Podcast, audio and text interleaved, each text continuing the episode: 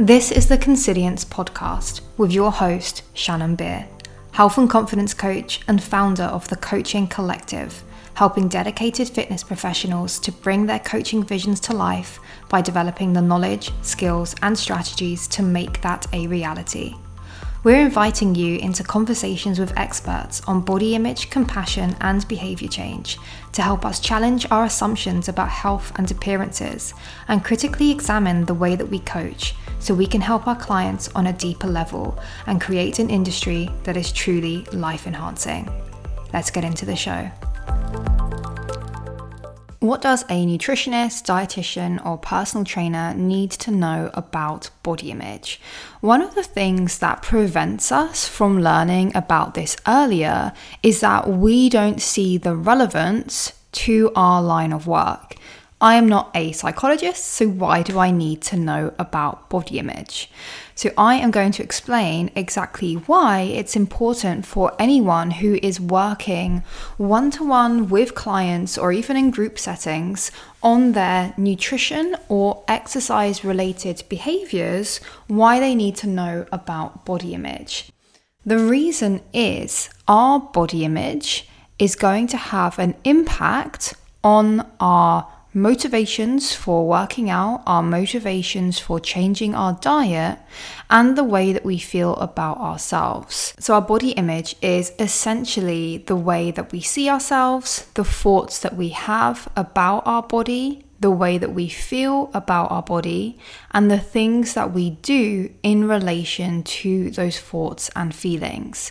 So, to put it into context, if I perceive myself to be not satisfactory lean, um, insufficiently muscular, and I think that that is a problem, that I need to change that, that that makes me unattractive, that makes me less worthy, then I'm going to be more inclined to one feel pretty bad about my body. And if I think that it's really important to look good, then I might feel anxious about maintaining a very lean and muscular physique and I may then go to more extreme lengths to achieve that. And this is where the exercise and dietary behaviors come in. So, if you care as a coach, if you care about supporting your client's relationship with food and helping them to achieve their health and fitness goals in a way that is sustainable, then it's really important to be aware of body image. Because if somebody has a negative body image, and this just means that they are fairly dissatisfied with how they look, they don't like their body, and it's important for them to change that because how they feel about themselves is tied up in how they look that would characterize a negative body image, then those people are firstly going to be more inclined to diet. So, unfortunately, this is fairly common. Again, having body image struggles is not niche, it is the majority of people, particularly those who are concerned enough to reach out for coaching services. They're very likely to struggle with their body image. And these people are at a higher risk of engaging in some unhealthy behaviors and potentially developing pathological eating behaviors down the line. So, if we have clients who seem very concerned about how they look and highly motivated to diet, and we help them to do that, we may be fostering unhealthy attitudes towards nutrition or towards exercise or towards themselves and their worth. So, if we want to prevent that and if we want to truly help people, then we need to understand a little bit about body image, how to spot the signs of a negative body image, and then what we can do when we're presented with a client who is struggling. So that's the link there between body image and coaching is that it's likely the majority of our clients are dissatisfied with their appearance to some degree and highly motivated to do something about it. And if we are to go ahead the usual way of coaching, which is probably dishing out macros, tracking body weight, tracking steps, helping people to diet, focusing on the scale weight reduction as our primary metric of success, then we may be facilitating some of those concerns. And it's not enough to simply help a client diet flexibly. So this is the standard approach in the industry is again to give out those macros to show people that they can have some chocolate as long as they track it and as long as it fits. We think that we're helping to support a healthy relationship with food by doing this because we're allowing for some flexibility within the diet. However, this may not be enough to really help someone. The reason being is that whilst this shows that no foods are off limits, whilst it proves to someone that they can eat whatever they want and still lose weight, it still reinforces the idea that one, weight loss is the most important thing, and two, that you can do this as long as you track and measure and fit it in. And this whilst reducing some of the black and white thinking, potentially, it's not guaranteed because it's not a direct way of doing that. It doesn't address the root of disordered eating behaviors, which is the over evaluation of weight and shape. So, this is where someone is tying their worth to their appearance.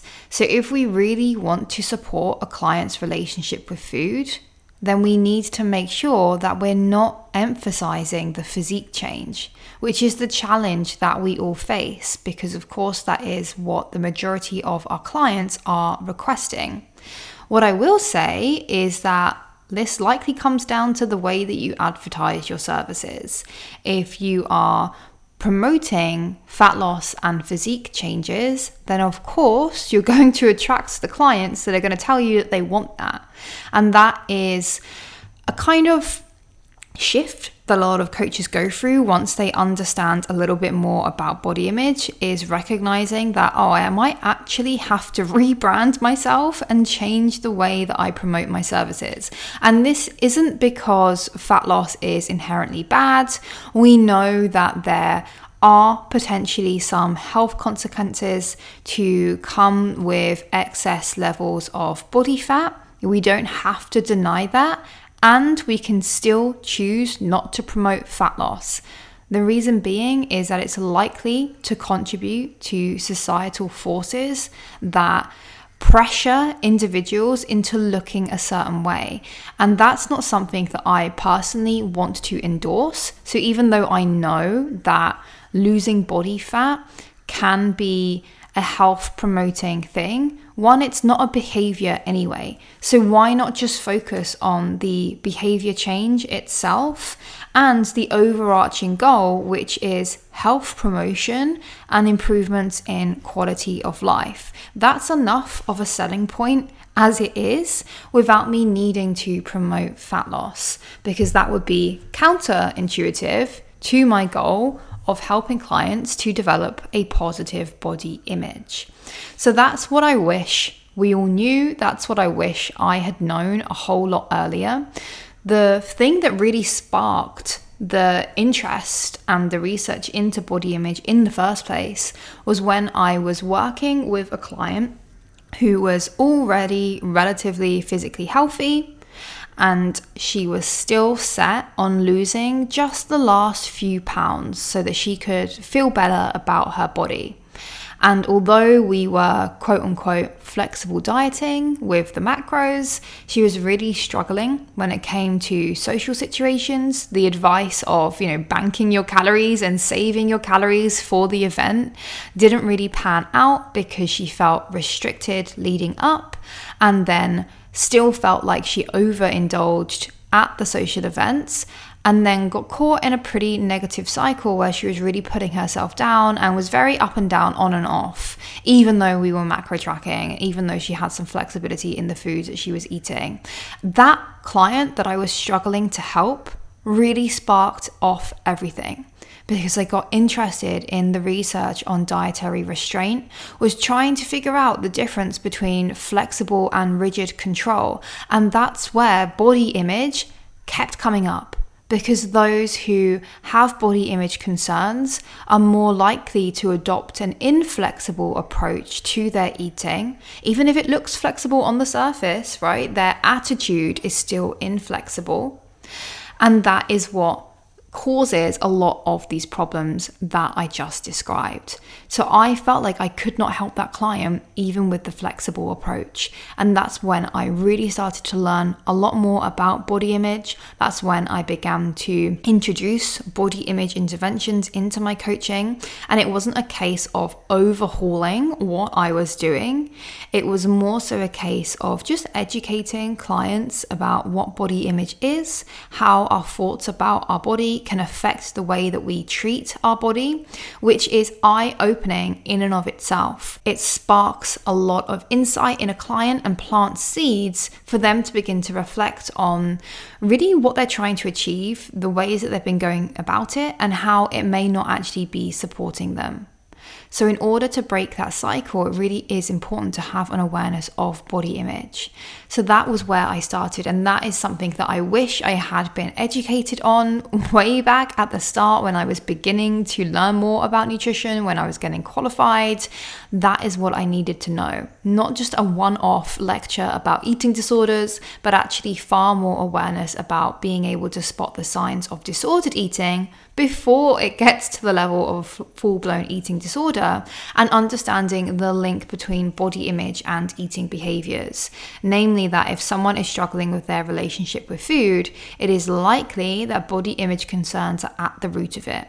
And we cannot help to support a client's relationship with food simply by flexible dieting with macros because they may have inflexible attitudes towards that approach based on the fact that they don't like how they look and it's really important for them to change that. So it's that belief system that we need to target.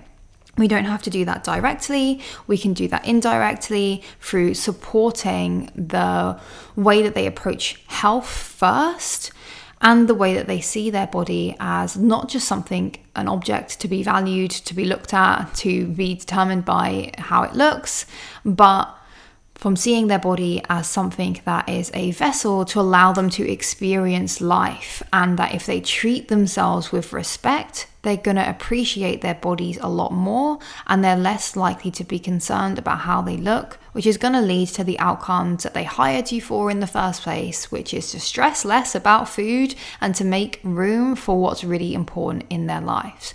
So, that is the connection. That is why everyone working in a health and fitness capacity should be informed about body image because it's going to determine to a large extent your client's success and the happiness that they experience in their lives.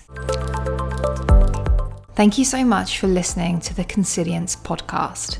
If you enjoyed this episode, please do share it with someone who will find it helpful, and don't forget to leave a five star rating and quick review.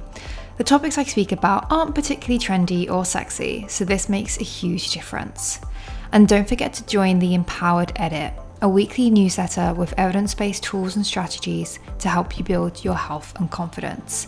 You will get first access to everything that's going on and insights that I don't share anywhere else. The link will be in the show notes. And until then, I will catch you in the next episode.